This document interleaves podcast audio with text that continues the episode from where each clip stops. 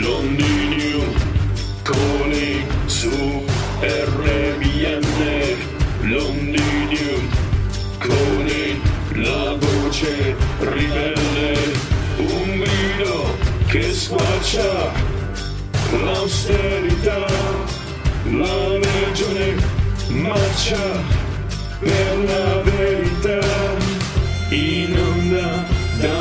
Londra città. Londinium Calling, la radio colpevole da Londra a tema di politica, storia, impero, verità, avanguardismo, attualità.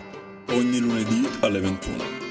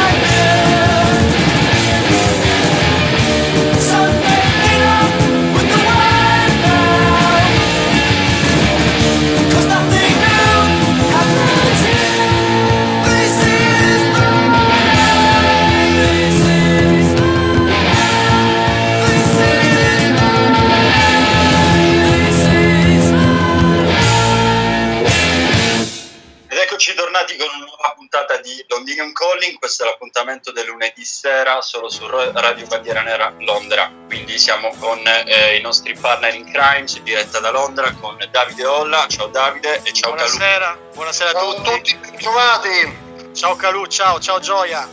Buonasera Saluto a tutti. anche il regista nazionale, il buon Manuel Gioia. Oggi riprendiamo con la seconda puntata della eh, Real Gangs of London, quindi le gang che si sono succedute in diverse faide, di cui appunto approfondiremo per lo più quella Sabini contro la Elephant eh, Castle Mob, che è stata sicuramente la faida più importante di quegli anni.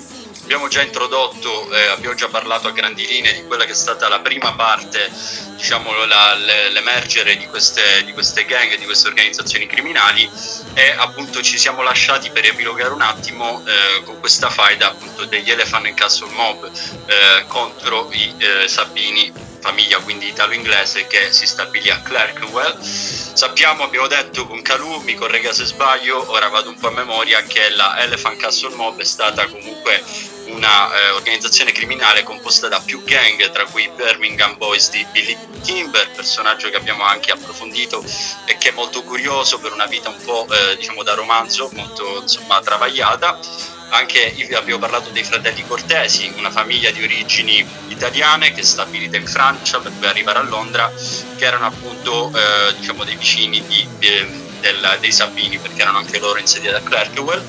Ma c'è in questa alleanza anche la banda di Camden di Solomon, eh, Solomon che abbiamo visto anche nella serie Peaky Blinders, interpretato da Tomardi, e infine i Finsbury Boys, quindi insomma un'alleanza di più di quattro bande contro quella che era la famiglia dei Salvini, una famiglia un po' scomoda perché diciamo estrometteva dal business delle, delle corse, dei bookmaker, di queste scommesse eh, le altre famiglie rivali, quindi si è creata un po' l'antipatia generale delle, eh, dei clan mafiosi, dei clan, delle gang criminali di Londra di allora.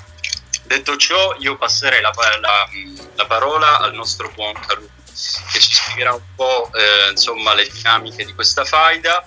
Ne abbiamo già parlato, ma sicuramente ci sono altri aspetti che è meglio eh, andare a approfondire prima di passare poi alle, ad altre appunto, vicende che si sono succedute nelle guerre di gang a Londra.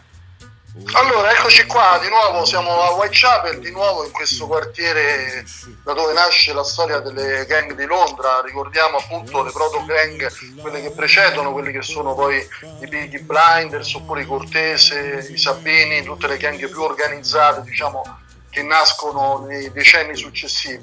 Omicidio delle prime donne, eh, indagini della polizia che cercano appunto di far luce su quelle che erano le realtà locali perché inizialmente si pensava che fossero appunto degli omicidi legati a quello che era il racket locale o discordie tra piccole gang che pullavano nell'area, ma non erano organizzate appunto come quelle successivamente che vedremo operare nelle zone di So, Clerc, appunto la famiglia Sabina, la famiglia Cortesi, come Francesco appunto accennava precedentemente. Eh, Whitechapel era una zona appunto abbastanza in fermento e eh, in quella zona diciamo c'erano abbastanza eh, situazioni eh, di gang che erano legate al territorio, a una piccola guerra per controllare le, le zone. Um, molto forte anche la presenza degli irlandesi e anche degli ebrei che in Mayfield Street, se non sbaglio, proprio in Whitechapel, occupavano la stessa strada e quindi avevano spesso occasioni per darsi battaglia. Eh, successivamente appunto la polizia tramite indagini scoprì che eh, gli assassini delle donne non erano legati a discorsi di gang ma appunto a un misterioso personaggio poi faremo anche una puntata apposta su Jack the Ripper il mistero legato ad esso che ci darà anche la possibilità di visitare virtualmente questi posti che stiamo descrivendo. Successivamente appunto le indagini, il focus sulle gang ebbe un fattore abbastanza importante quando poi si ebbe questa evoluzione o evoluzione che si voglia a livello di costume sociale, quindi delle gang formate da questi italiani che appunto alcuni arrivarono dalla Francia perché già emigranti e poi trasferirsi in Inghilterra successivamente, altri come la famiglia Sabini che nacque dall'unione di un italiano muratore che era emigrato qui già negli anni precedenti, in matrimonio con una donna inglese. E queste famiglie italiane occupavano appunto la strada di Saffron Hill, era appunto una zona di Clerkenwell eh, vicino a Farrington. Eh, nella stessa zona c'erano le famiglie sia Cortesi sia Sabini, Cortesi come ricordiamo lavoravano insieme ai Sabini, ma poi ci fu appunto un classico disaccordo legato a presunte mancanze da parte dei Sabini, i Cortesi si sentirono un po' tagliati fuori, trattati poco bene e quindi iniziarono ad avere un'alleanza con gruppi uh, che contrastavano invece l'ascesa dei Sabini. Infatti cosa accadde? Che in un certo momento quando i Sabini scoprito uh, il fatto che i cortesi erano in alleanza con i Finsbury Boys ed altre gang che erano appunto in contrapposizione con i Sabini stessi, iniziano ad avere dei problemi con la famiglia Cortesi, da lì nacque una guerra uh, che si protrasse per alcuni anni e vide parecchi incidenti di percorso. Quindi diciamo la situazione era abbastanza complicata perché c'era da una parte una faida interna nella zona di Clerkenwell che a quei tempi era una zona prevalentemente appunto italiana, ancora lo è oggi se non per quanto riguarda almeno i negozi e la presenza della chiesa italiana e per quanto riguarda anche il controllo del West End. Le gang importanti a quell'epoca erano appunto quella di Alfie Salomon che viene ben descritto nel film Biggie Blinders, e quella di uh, Alfie White, un altro grosso personaggio che faceva parte della gang, anzi era il capo della gang di uh, King's Cross, nella quale poi confluirono sia uh, i eredi, tra virgolette, dei Sabini e sia anche i fratelli McScoutland, che erano quelli che stavano governando all'inizio il centro di Londra, quindi so, e che ebbero appunto una grossa battaglia, una guerra che si prolungò nel corso degli anni contro la famosa mob di Elephant and Castle. La mob di Elephant and Castle che era appunto capitanata dai due fratelli McDonald's, i quali erano alleati con eh, Billy Kimber. Billy Kimber, come ricordiamo, era il personaggio più noto, almeno il capo, dei Birmingham Boys, un'altra fazione. Nel film Piggy Blinders c'è un intreccio, nel senso che poi il regista prende sapientemente una parte della storia dei Piggy Blinders, una parte della storia dei Birmingham Boys, le lega, le fonde, diciamo, perché poi alla fine i Piggy Blinders in quel periodo storico già non c'erano più, quando Billy Kimber è forte, comanda i Birmingham Boys, Piggy Blinders già erano, come si dice in inglese, faded away, cioè non c'erano già più. Quindi Piggy Blinders diciamo che nascono intorno al 1850-1870. Ascolteremo poi nel corso del programma una bellissima canzone dal titolo Chipside Sloggers che appunto narra delle vicissitudini, almeno per il titolo, della gang della proto gang, diciamo, quella che era la prima in Birmingham, appunto della zona Chipside, ed era appunto questa, questo gruppo chiamato The Sloggers, che anche essi appunto combatterono contro i Peaky Blinders all'inizio. Quindi andiamo a vedere successivamente ciò che accade. È un periodo molto ricco perché ci sono molte novità legate appunto a quello che era l'evoluzione dell'epoca. Sentiamo tutto quello che dovremmo dire nella seconda parte e andiamo a sentire questo brano. Adam and the Ants, Dog Eat Dog, grande pezzo.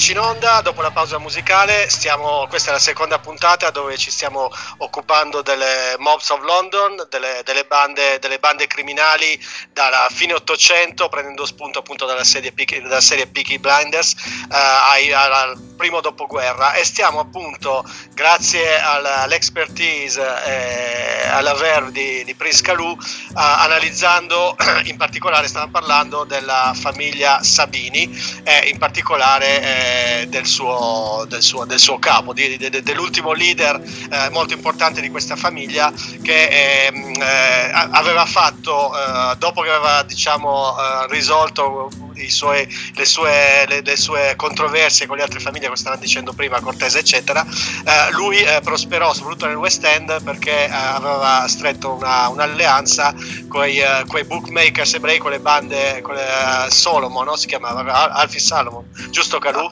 Alfie Salomon, una grossa gang dell'epoca con tanti diciamo, altri links appunto soprannominati anche di Yiddishers, quindi erano molto forti. Ed è interessante anche vedere come hai giustamente notato il profilo, il low profile di Sabini perché a dispetto di quello che era l'epoca quindi il costume dell'epoca eh, Darby Sabini in effetti vestiva con questo flat cap in effetti non era proprio il costume a Londra se non per quanto riguarda le nuove generazioni più giovani, perché in effetti il look dell'epoca prevedeva appunto un cappello con falde larghe, un eh, mezzo cilindro, un top hat.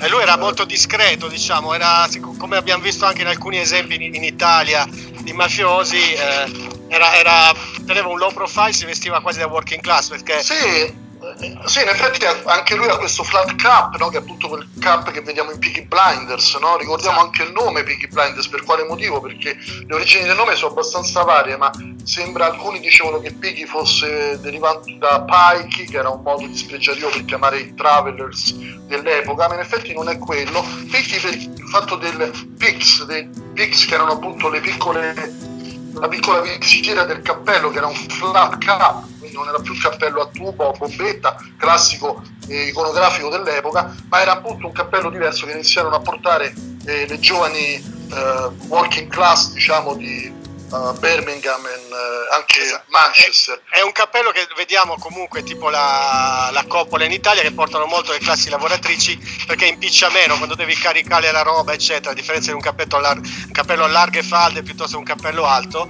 quando dovevi accollarti a trasportare dei pesi eh, proteggeva comunque la testa senza, senza impicciare. Quello è un po' l'origine di questo tipo di cappello che è diffuso un po' in tutta Europa. Eh, dunque lui ha avuto un problemi. cappello tra l'altro bellissimo perché se non sbaglio ricorda anche il cappello del portatore del pane, no? Cioè quel ragazzo che andava in giro con la bicicletta chiamato esatto. Baker Boy, quindi avevano sempre questo Mi, minatori, minatori, you name it. Eh, Aprirei e chiuderei anche una parentesi riguardo Alfie Solomon, perché è appunto un personaggio noto dei Piggy Blinders, oggi documentandomi per la puntata, che eh, Alfie Solomon è stato tre anni, ha servito tre anni nella Royal Artillery della, durante la prima guerra mondiale, quindi è una persona che nonostante non, non, soltanto ha servito durante la guerra per il, l'esercito di Sua Maestà, ma è stato anche ferito. Quindi, siccome abbiamo anche parlato della differenza delle ragioni per cui proliferava questo tipo di criminalità, oggi analizziamo anche un periodo che è tra le due guerre, e poi ne parleremo anche più a fondo, e parliamo di persone che sono state al fronte, magari sono presi un proiettile nell'occhio, sono sopravvissuti, hanno visto la morte in faccia e comunque questo tipo di criminalità è un qualcosa, avevano un approccio verso questo stile di vita della persona che già aveva visto in faccia la morte, aveva, c'era andato molto vicino e probabilmente aveva eliminato ogni tipo di paura, eh, appunto tornando nella confortevole Londra. O no, Comunque, in, esatto. effetti, in, effetti, quello che vediamo poi tra l'altro coincidenzialmente che avevi già citato prima è che addirittura il figlio poi di Darby Sabini parte militare, combatte per, le, per, per, per la, l'Inghilterra e addirittura viene ucciso eh, se non sbaglio in Egitto quindi sì. era nella battaglia perché se non sbaglio era l'aviatore viene ucciso proprio esatto viene ucciso in Egitto quindi una cosa abbastanza interessante è questa dinamica da una parte Darby Sabini che non è italiano però è italiano in un certo senso ma non parla nemmeno la lingua viene arrestato sia per motivi diciamo di record criminale ma viene poi messo in uno dei famosi campi di concentramento per i prigionieri italiani in Inghilterra, mentre invece, ironia della sorte, amara ironia, il figlio muore invece difendendo l'Inghilterra contro poi quelli che erano gli alleati italiani e tedeschi. Quindi insomma una sorta di grossa... Ehm, sì, è caos diciamo totale perché appunto ognuno poi paga delle conseguenze che non avrebbe mai immaginato potessero accadere. In questo grosso contesto, in questa grossa eh, evoluzione, diciamo, dal punto di vista delle gang criminali e di quello che era appunto il panorama che stava nascendo da lì a poco, perché questa evoluzione poi si svilupperà queste zone di cui abbiamo parlato, specialmente nella zona intorno a King's Cross, Soho e poi sempre più dicendo nell'est di Londra, coinvolgendo altri gruppi, addirittura gruppi che nascono poi successivamente dalle ceneri, se vogliamo, del gruppo di Alfie Salomon, eh, nella zona di Bettal Green, nella zona di Whitechapel, per esempio Mr. Comer, che era un altro degli appartenenti appunto alla banda di eh, Salomon, che sarà ben noto più avanti, ma già ci stiamo spostando verso un'epoca diciamo che è più recente, quindi già adesso, ma... Scusa, adesso se non sbaglio, lui dopo la guerra vabbè, ebbe altri problemi con la giustizia, però fu ancora in azione per qualche anno, era famoso in tutto il West End, la sua banda e i suoi ragazzi eh, andavano in giro ostentando, facevano vedere il manico del martello che spuntava dalla giacca, eh, ha fatto ancora, insomma, se l'è comandata, come si dice, fino, a, fino alla, alla, fine degli anni 40, per poi morire, eh, per poi morire mi sembra nel 1950. E qui diciamo... Sì, morì, poi, tra l'altro, morì poi tra l'altro a Hove, vicino Brighton, quindi insomma abbandonando tra l'altro ogni tipo di attività criminale, questo poi è incredibile perché sia lui che Bill Kimber, tra l'altro Bill Kimber appunto diciamo era il capo dei Bellingham Boys che addirittura nella sua carriera eh, abbiamo scoperto che è stato addirittura una guardia del corpo di Charlie Chaplin eh, esatto, esatto. Anche lì c'è un mistero di un tesoro non trovato, hanno trovato pochi soldi, relativamente pochi soldi eh, dopo la sua morte, anche lì c'è un po' di leggende. Comunque io direi di, eh, per quanto riguarda questo periodo di fermarci qui, perché entriamo nell'era moderna e tutto si complica, però eh, con, uh, con, Prince Calou, studiando questo periodo, è venuto fuori anche un altro argomento molto interessante che si lega parecchio e che riguarda un tipo, un tipo di arte marziale che se non sbaglio usava usavano le upper class per difendersi da, dalle, dalle, gang, non, non, di questi livelli, ma le gang diciamo un po' più spicciole, un po' meno organizzate, che giravano comunque con, uh, per Londra e di questo magari vorremmo parlare eh, dopo la pausa musicale. Il Bartizzu no, si chiama? Vuoi accennare? Il Bartizzu, questa, questa incredibile arte marziale inventata da eh, mister eh, appunto dal nome Bartizzu perché il nome Bartizzu viene appunto da mister Barton Wright e Jiu-Jitsu praticamente. Una cosa molto interessante perché qua siamo negli ultimi anni del, dell'Ottocento intorno al 1896 eh, Brydon Wright che è un uh, ingegnere civile che si occupa anche di mines, quindi diciamo tutto quello che è la ricerca del sottosuolo, viene a lavorare in diversi posti nel mondo e tra l'altro anche in Giappone, nella città di Kobe. Esatto. vediamo questo allora, sì, no, infatti è, interessantissimo, interessantissima questa cosa. Adesso facciamo una piccola pausa musicale, poi vi parleremo di questo, delle connessioni con Sherlock Holmes, eh, eccetera. Eh, dalla playlist sempre scelta dal nostro esimio e eh, grandissimo ospite, eh, abbiamo gli Ultravox con Young Savage e poi torniamo a bomba con Partita.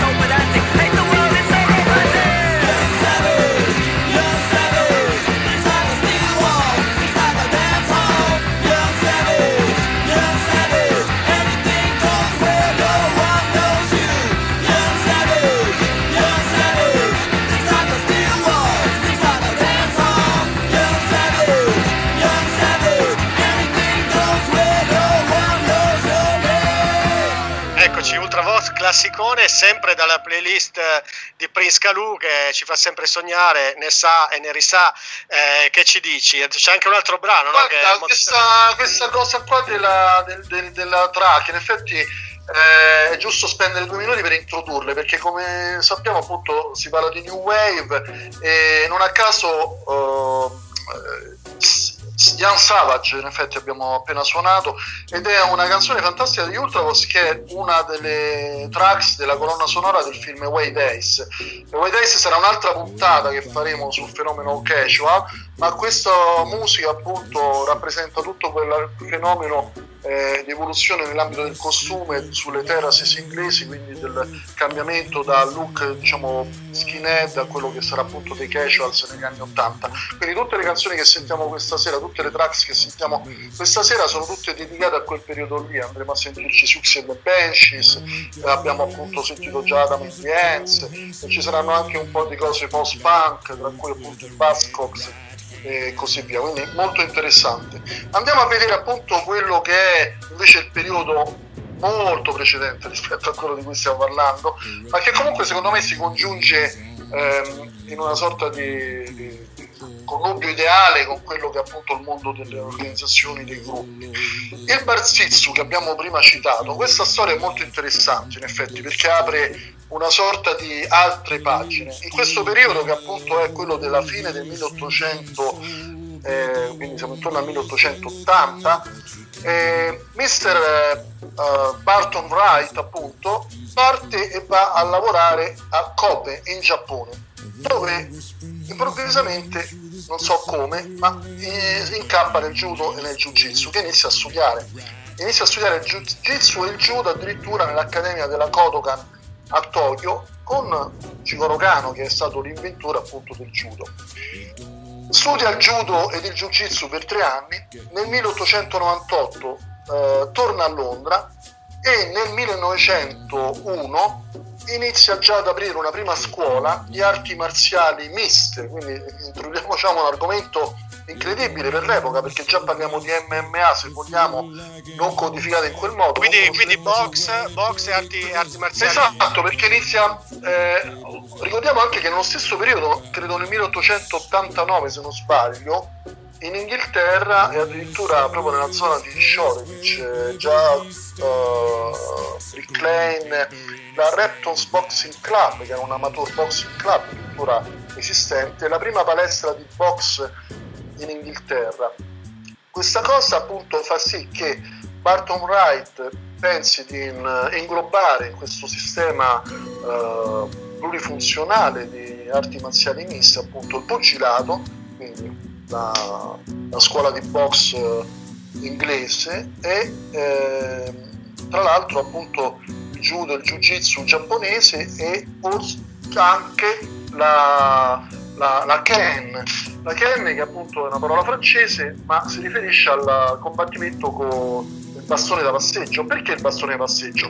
Dobbiamo pensare un po' al costume dell'epoca. Abbiamo questi eleganti personaggi camminare con cappelli a falde larghe, con mezze tube, con orologi da taschino. Gli stessi orologi da taschino venivano usati come arma perché venivano afferrati per la catena e veniva colpito l'avversario, eventualmente l'attaccante, con la parte più pesante dell'orologio, dove ci sono le lancette.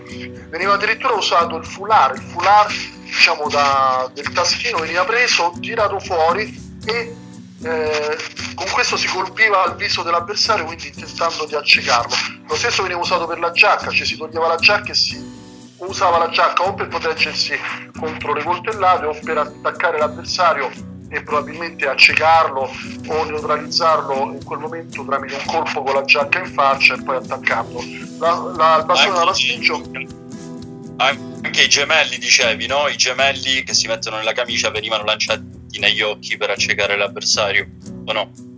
No, questa i gemelli, forse erano gemelli, diversi, gemelli diversi probabilmente, venivano, ma quello lo facevano da soli, cioè andavano loro e attaccavano Se li affili, comunque una buona idea, sarebbe stata da, da consegnare al signor Bart, consigliare ah, in effetti, li affili.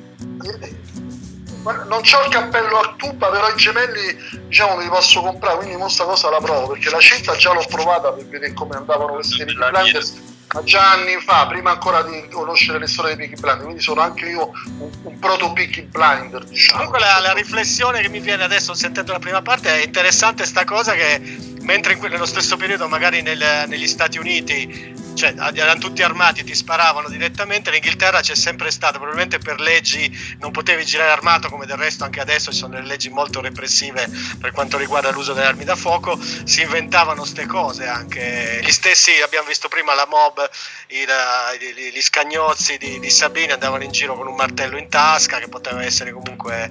È interessante l'applicazione di oggetti comuni anche eh, alla, eh, che vengono trasformati in armi, in armi letali. Questo è molto interessante interessanti. In effetti Barton Wright che cosa fa? Uh, inizia a chiamare delle persone, degli esperti appunto, dalla Francia uh, un esperto di Savate, Pierre Vigny che era anche un maestro di Lacan, appunto di stick fighting, e dalla Svizzera un, uh, un wrestler, quindi un wrestler intendo come lottatore olimpico, Armand Cherpillon.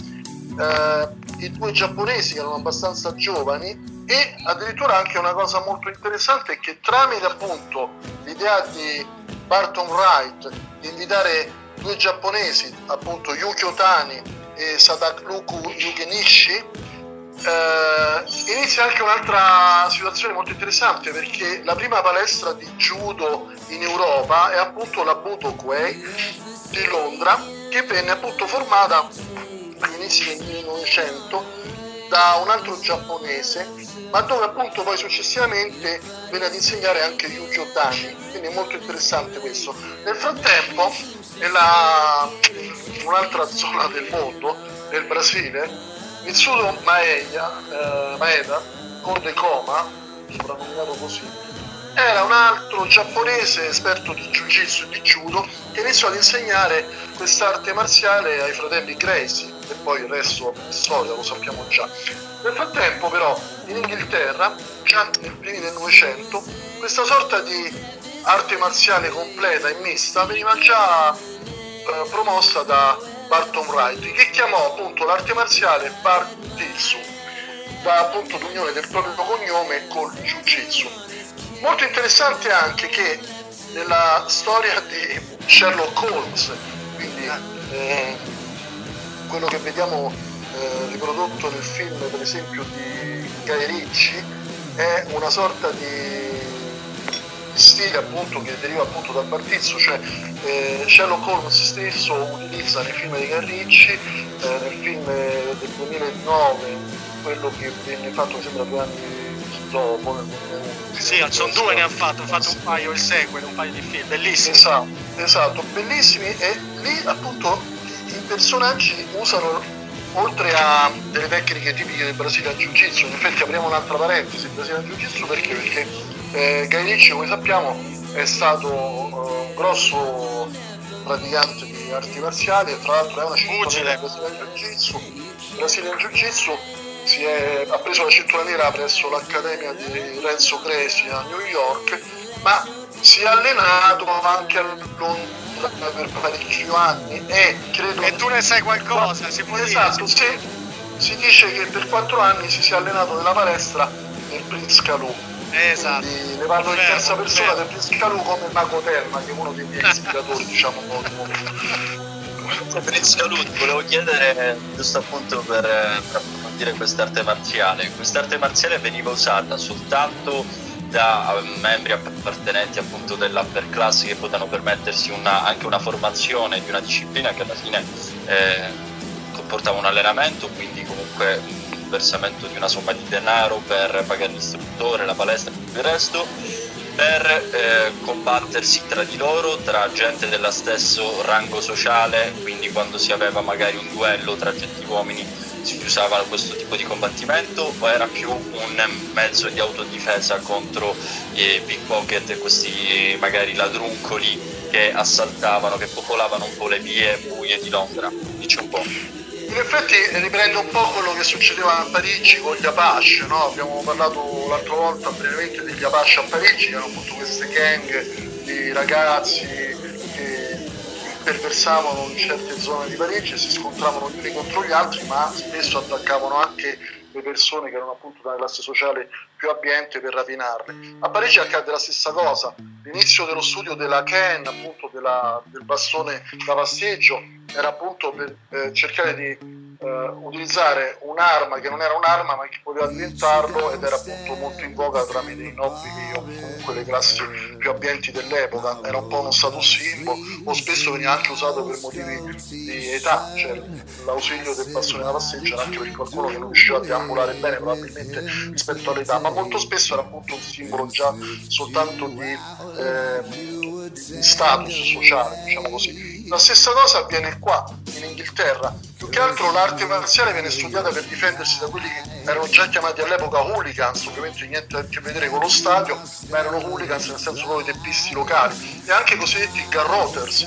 Garroters da garrota e quindi gli strangolatori cosiddetti, gente che appunto ti aggrediva per strada, nella stessa maniera cui si svolgevano gli attacchi a Parigi da parte degli Apache, i Garrotes facevano la stessa cosa, avvicinavano la, la vittima con un foulard, la strangolavano da dietro e quindi la persona soccombeva.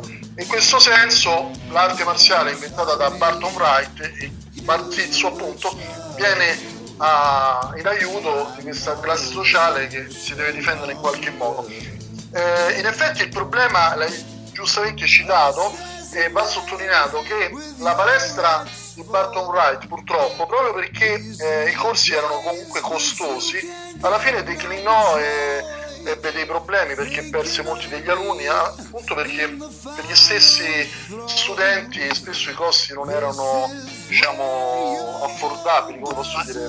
Ma io aggiungerei anche che probabilmente la, la, la, l'upper class, la classe sociale alla quale lui si rivolgeva, non era abituata alla disciplina e alla costanza che poteva avere un pugile della working class, eccetera. Scusi, la butto lì.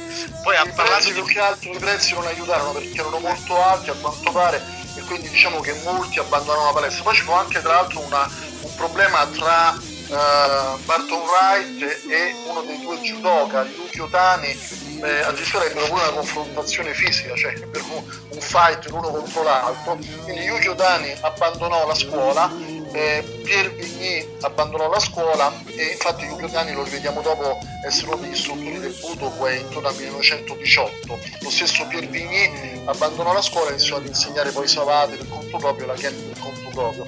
Ma non solo questo la cosa interessante è che ehm, tra le tante armi non convenzionali usate c'è quella del parasole, quindi dell'ombrellino cosiddetto, utilizzato dalle suffragesse, perché in questo sempre periodo abbiamo le suffragesse che come ricordiamo furono fondate da Emmeline Pankhurst nel 1903 e che appunto lottavano per avere il diritto di voto, no?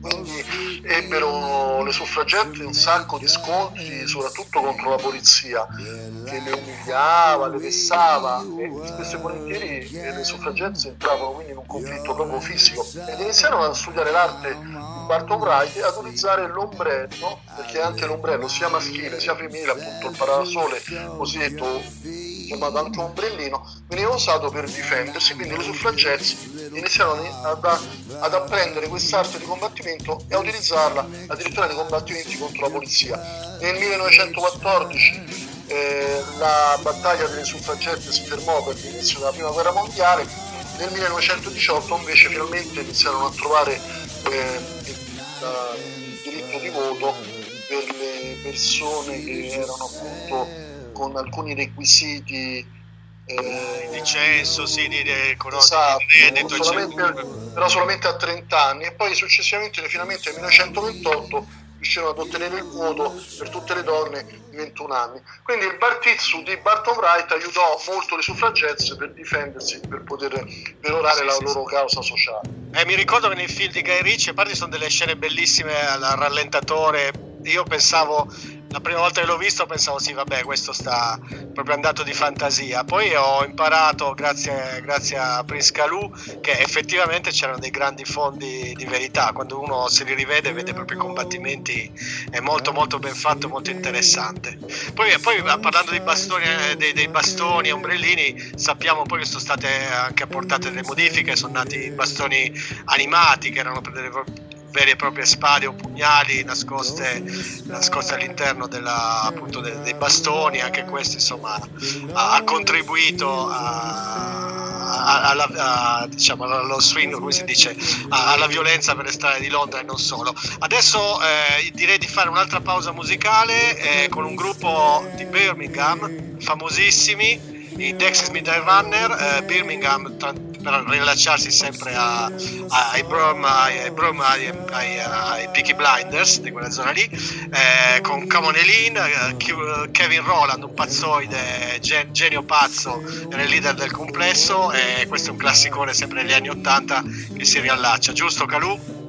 Kevin Roland è uno dei miei idoli, tra l'altro che spesso incontro per strada, in effetti l'ho incontrato proprio giorni fa, camminava in vicino a Bertrand Green, quindi insomma prima o poi lo fermerò, magari chiedo pure se vuole fare una seconda trasmissione. Magari, io mi ricordo una volta l'ho, l'ho pescato quando c'era l'ufficio nel, a Piccadilly nel West End con le, con le calzarette girava, vestito sopra normale e sotto le calzarette, un grande, veramente Bene, allora andiamo con Common Eileen, Kevin Roland e Dexy Smith Runner.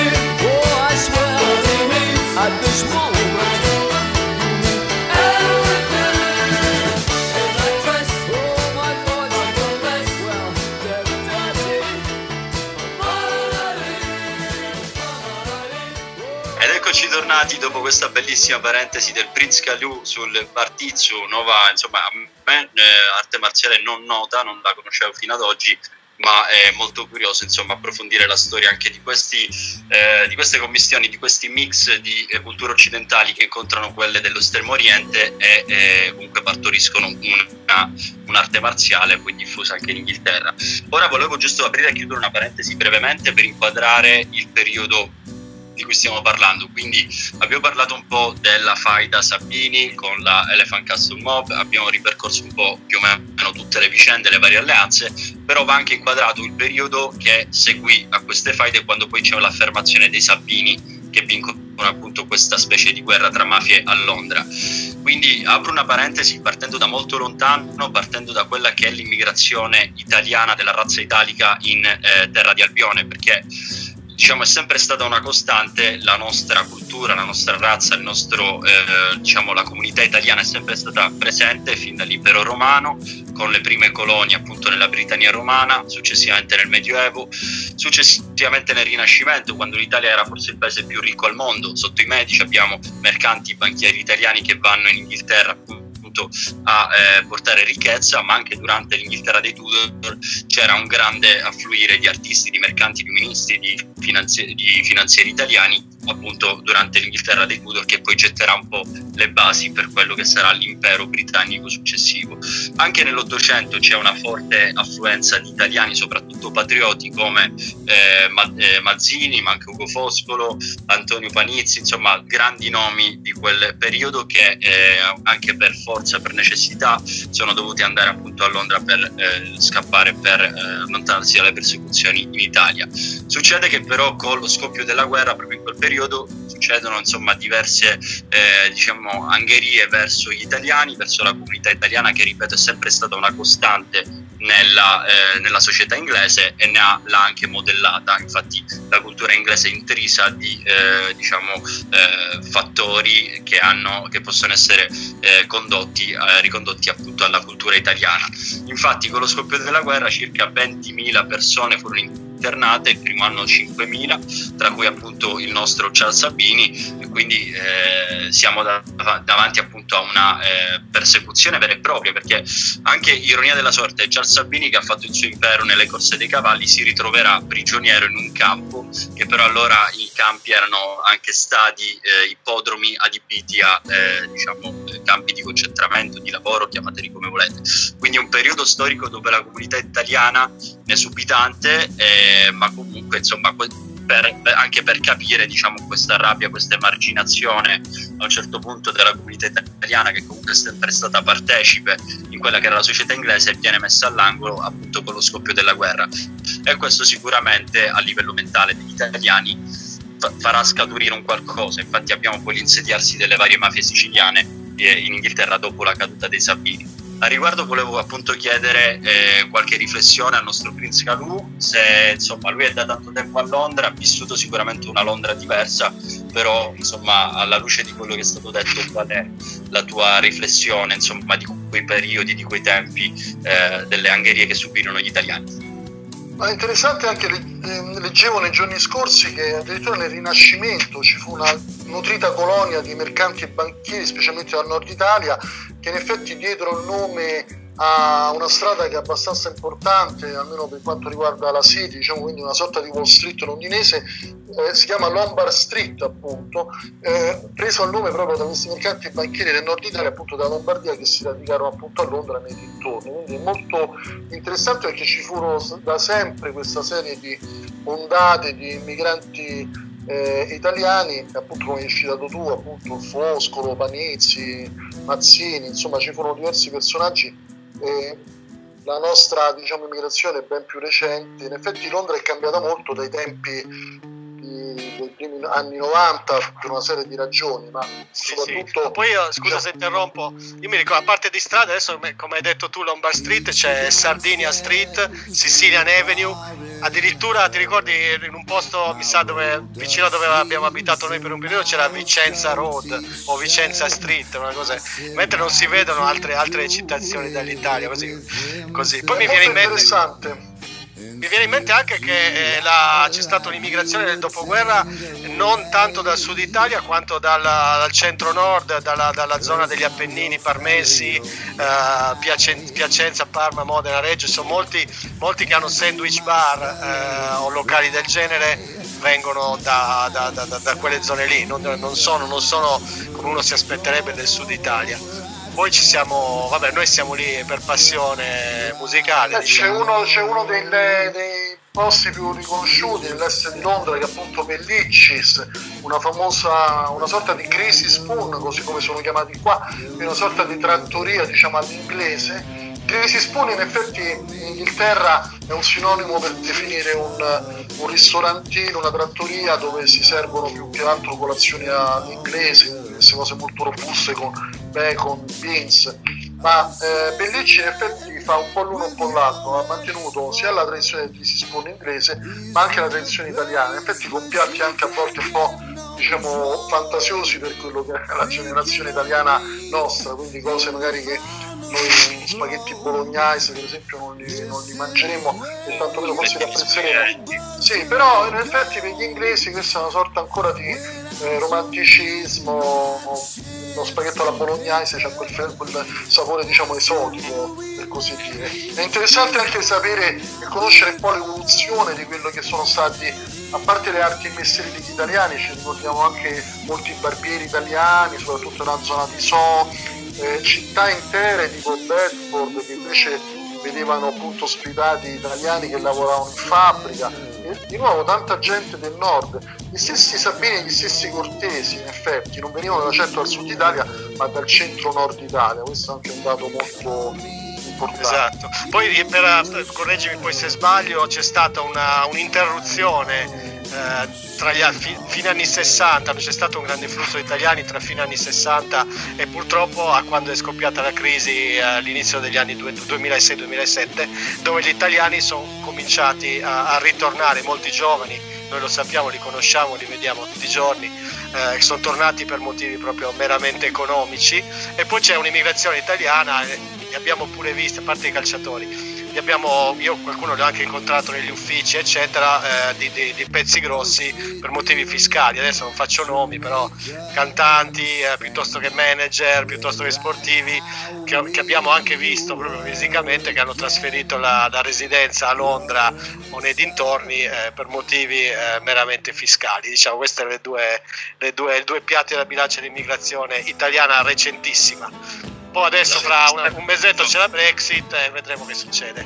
Poi Non in effetti è interessante che nel- nell'ambito dei nomi degli italiani più celebri, diciamo che abbiamo trovato nel Galles per esempio, è interessante, eh, quindi parliamo sempre del Regno Unito, eh, italo-gallesi per esempio famosi, Joy Calzaghe, non so se chi se lo ricorda, è un campione mondiale pugilato peso medio massimo, ci sono anche altri personaggi importanti, un attore Vittor Spinetti e soprattutto il calciatore voglio dire, Giorgio Chinaglia, eh, che nacque a Carrara, però è cresciuto a Cardiff addirittura, dove la famiglia si era trasferita per, lavoro, quindi insomma c'erano sempre stati questa grossa link. E a proposito del calcio, in effetti, volevo qua poi citare ehm, questa cosa che potrebbe essere interessante come spunto per la puntata della settimana prossima.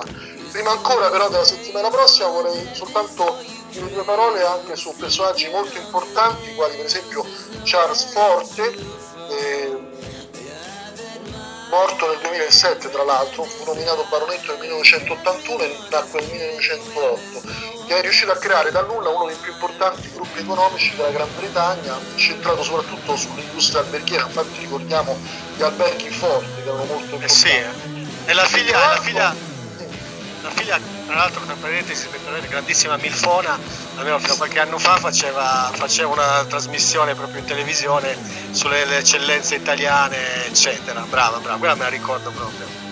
e anche altri artisti, per esempio uno scrittore Alessandro Trocchi, nato nel 1925, un artista famoso che è appunto Alberto Morrocco, Edoardo Palozzi, insomma ci sono diversi parecchi nomi Sì, e titoli alla fine abbastanza Non importanti. sono, non sono solo pizza, mandolino, barbieri e Vabbè, sardi. Qui ci abbiamo residente, mi sa che ancora Briatore è ancora residente, la Nannini l'ho vista, c'era l'ufficio del commercialista sotto il nostro, che tra l'altro ha avuto anche problemi, mi sembra.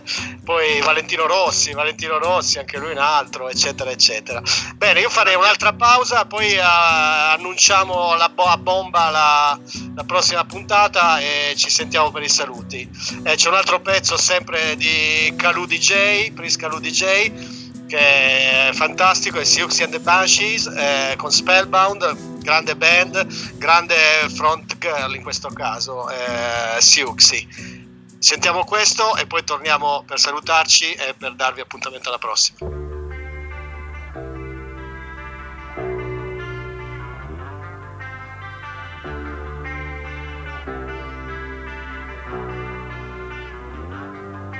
From the cradle bars comes a beckoning voice that sends spinning. You have no choice.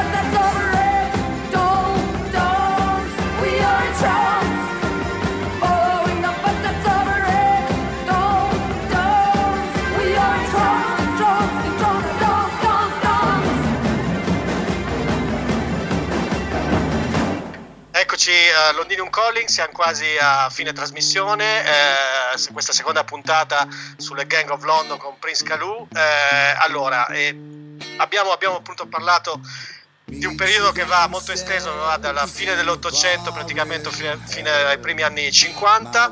Chiudiamo qui l'argomento, la prossima volta parleremo di nuovo di una cosa molto british che eh, è, eh, riguarda un hobby ma non solo, giusto Prince Calou, è una cosa culturale ormai diciamo, un classico.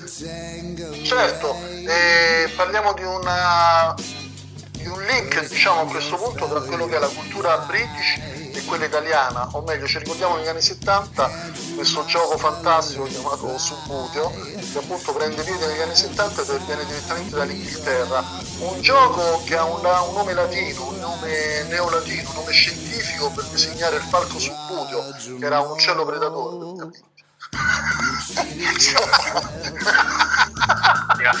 Bene, così diciamo uccelli a parte io volevo fare giusto una riflessione Davide su quella che è stata la puntata queste due puntate. E quindi parlare appunto di eh, quella che è stata quella criminalità e quella di oggi perché appunto quella che è la riflessione mi sorge più spontanea è che le varie gang di Camorra di le varie paranze che vediamo in Italia che comunque eh, arrivano sempre nelle prime pagine di cronaca insomma eh, se ne sentono parecchie.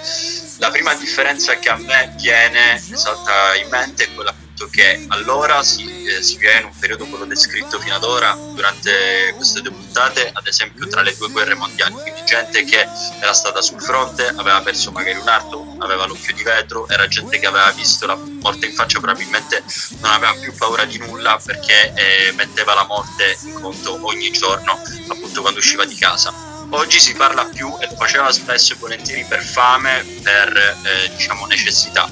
Mentre oggi vediamo i ragazzini che per avere, che ne so, il Rolex che è il trapper o il rapper, quello figo che eh, fa vedere un po' lo sperpero di soldi non guadagnati, non diciamo sudati, vogliono eh, fare rapine e se ne sentono migliaia fino a quest'anno il ragazzo che appunto è stato sparato dal carabiniere per avergli rubato il Rolex, ma se ne sentono una del un episodio del genere ogni settimana se non ogni mese.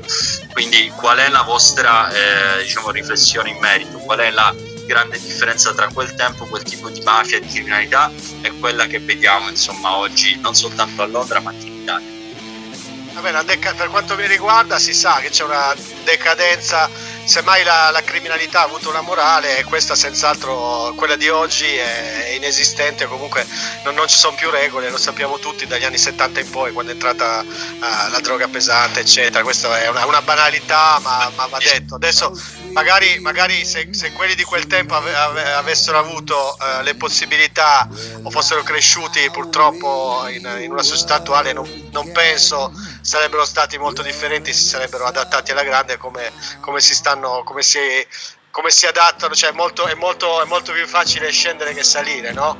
Quindi purtroppo va, va con l'andazzo totale, adesso non voglio parlare di Kali Yuga o diventare, diventare pesante, però è così diciamo, è così e quindi oh, questa, viviamo in questi tempi, in questi tempi dobbiamo, in questi tempi dobbiamo sopravvivere e cercare diciamo, di dargli magari una, di migliorarli un po' per quanto riguarda prima di tutto noi stessi e poi quello che ci circonda se, fa, se ci regge e questo è. Eh, quindi... Infatti, in, in effetti hai ragione. Credo che i criminali dell'epoca non fossero diversi dai criminali di oggi, cioè non penso ci fosse una criminalità eh, di livello etico superiore, penso soltanto che le possibilità fossero inferiori, ma soprattutto la necessità era diversa, nel senso oggi probabilmente si delinque anche per, per, per vizio, diciamo, forse all'epoca meno per vizio, però la propensione criminale ovviamente c'è sempre stata e credo sia uguale. Quindi parlerei meno di Kaliuga ma più di Kalu Yuga. E, quella è la seconda fase, quella, quella è bella. nella seconda fase, quella del subbuteo, quindi il subbuteo che nel 1929 inizia a prendere i primi, diciamo, eh, le prime idee da quanto riguarda Peter Adolf, che è il creatore del subbuteo, che inizia a studiare un nuovo gioco, New Footy. Queste erano più o meno le referenze che avevamo noi da ragazzini, negli anni 70 giocavamo tutti a subbuteo, in Inghilterra giocavano tutti a subbuteo, in Italia credo che tutti giocassero a subbuteo ed è uno degli sport diciamo da tavolo più popolari per i ragazzini dell'epoca ma anche per gli adulti. Quindi Il nome eh, trae origine da, appunto, da un termine latino e ne parleremo molto più appro- in maniera appropriata nella settimana prossima perché avremo un grosso esperto, nostro ospite in studio per l'intera trasmissione, si tratta di Fabrizio che è anche un autore di un famoso libro che è stato scritto anni fa ed ebbe un notevole successo in Italia, non solo in Italia, anche all'estero ed è eh, Wembley in una stanza quindi Esatto, già esatto. salutiamo Fabrizio che è all'ascolto già stasera ciao Fabrizio grazie per eh, l'intervento preziosissimo che ci sarà appunto la settimana prossima vi aspettiamo lunedì prossimo qui in studio per parlare appunto di questo bellissimo Esatto. Uno, uno dei pochissimi giochi da tavolo, tra l'altro, che ha, che ha retto alla. Non esiste una versione digitale, poi non lo so, non mi sembra, e comunque non sarebbe alta- di no. altrettanto di- divertente e ha retto appunto anche alla- al passare del tempo e alle innovazioni tecniche. E ci chiederemo e chiederemo a Fabrizio perché. Io saluterei a questo punto il regista Manuel Gioia.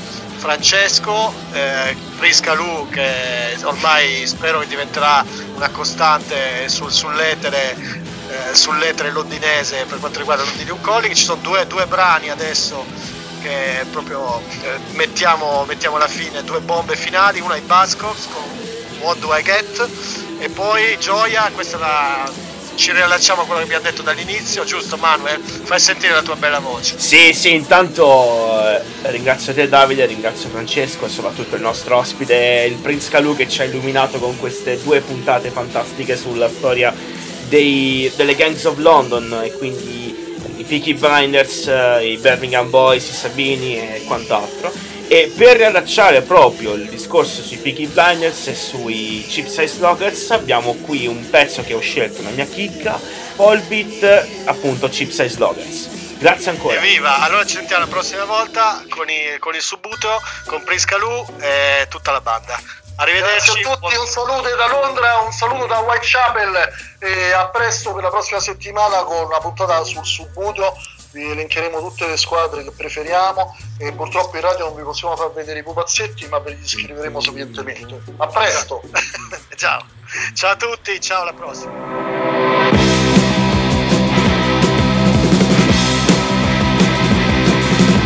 Just wanna love her like any other. What do I get? I only want a friend who stay to the end. What do I get? What do I get? Oh, what do I get? What do I get? Oh, what do I get? I'm in distress, I need a caress. What do I get? And I'm a maker, I just need a break. What do I get? What do I get? Oh, what do I get? What do I get? Oh, what do I get? I only get sleepless nights alone here in my heart bed.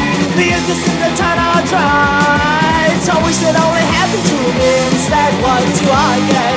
Oh, what do I get? What do I get? Oh, what do I get? Ah.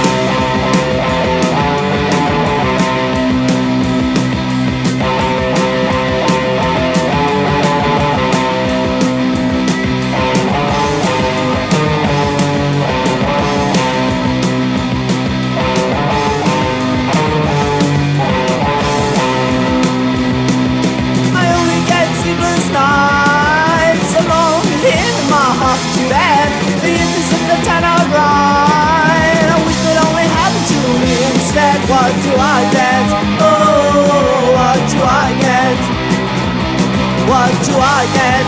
Oh, what do I get? I just wanna love like any other. What do I get? I only wanna follow love to the end. What do I get? What do I get? Oh, what do I get? What do I get? Oh, what do I get? Well, let me tell you now.